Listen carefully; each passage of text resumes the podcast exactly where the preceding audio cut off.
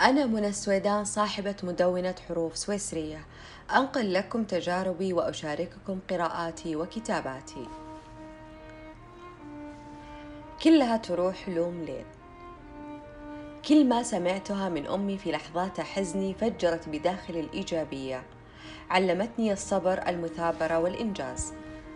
علمتني بأن لا أخاف من قسوة الحياة لأن الأمر لا يتعلق بالقسوة بل بمدى تحملي واصراري للاستمرار والتقدم للأمام. ومن هنا بدأت رحلتي. بدأت أسأل نفسي ماذا أريد وما هو هدفي ومن أين أبدأ.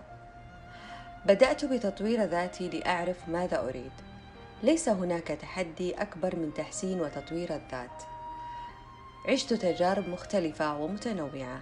اكتشفت نقاط قوتي كما اكتشفت نقاط ضعفي.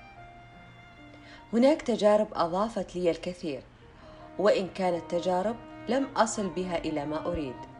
لم أنظر إليها بنظرة الفشل بل تجارب لأنني محوت كلمة الفشل من قاموسي واستبدلتها بكلمة تجارب أتعلم منها.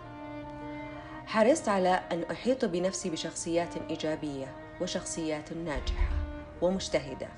تعلمت منهم أسرار لم أكن أعلمها عن فنون الحياة فنون السعادة والنجاح. أضافوا لشخصيتي الكثير الكثير. أوبرا وينفري قالت أحط بنفسك بالأشخاص الذين يعملون فقط على الارتقاء بك للأعلى. لم أكن الطفلة الإيجابية بل على العكس. كنت أعتقد نفسي فاشلة دراسيا. كانت لدي رغبة لتعلم الفن التشكيلي. ولم أتجرأ على تنمية وتطوير هذه الهواية لخوفي من الفشل. عقدة النقص لازمتني لعدم تفوقي في المدرسة ولم أكن أتمكن من اكتشاف أي موهبة يمكنها تعزيز الإيجابية بداخلي.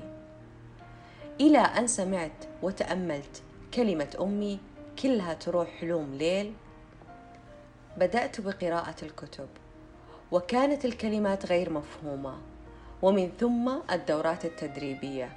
في كل مرة أتعثر أسمع صوت أمي قائلة تروح لوم لين أنهض من جديد أصبحت قناعتي الصعب يستحق العناء.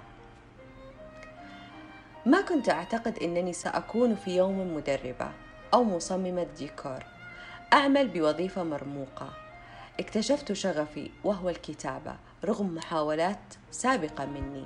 في كتابة القصص الخيالية وقصص الأطفال وكان حلمي بإصدار كتاب باسمي.